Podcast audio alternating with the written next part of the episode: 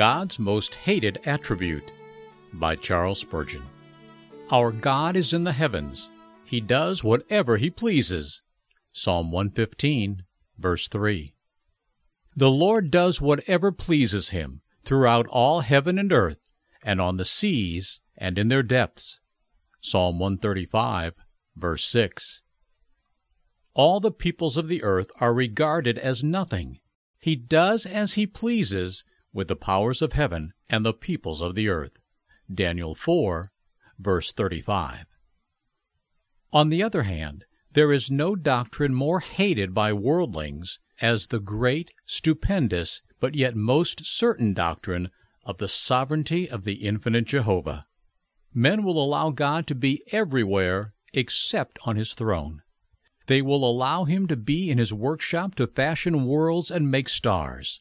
They will allow him to be in his almonry, to dispense his alms and bestow his bounties.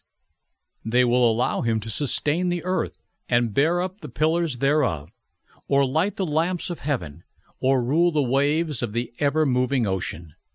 But when God ascends his throne, then his creatures gnash their teeth and when we proclaim and enthrone God and his right to do as he wills with his own, to dispose of his creatures as he thinks well, without consulting them in the matter, then it is that we are hissed and execrated, and then it is that men turn a deaf ear to us. For God on his throne is not the God they love.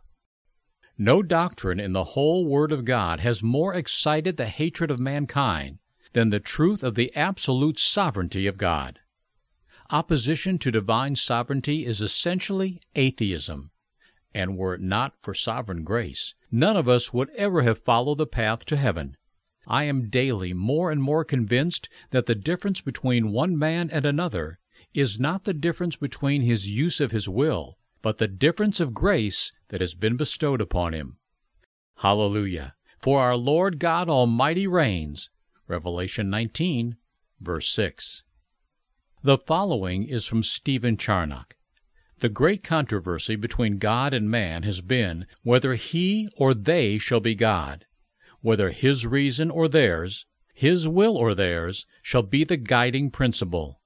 If anything could frustrate God's will, then it would be superior to him.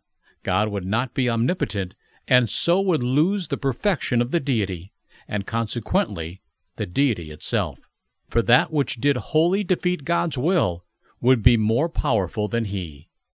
To be God and yet inferior to another is a contradiction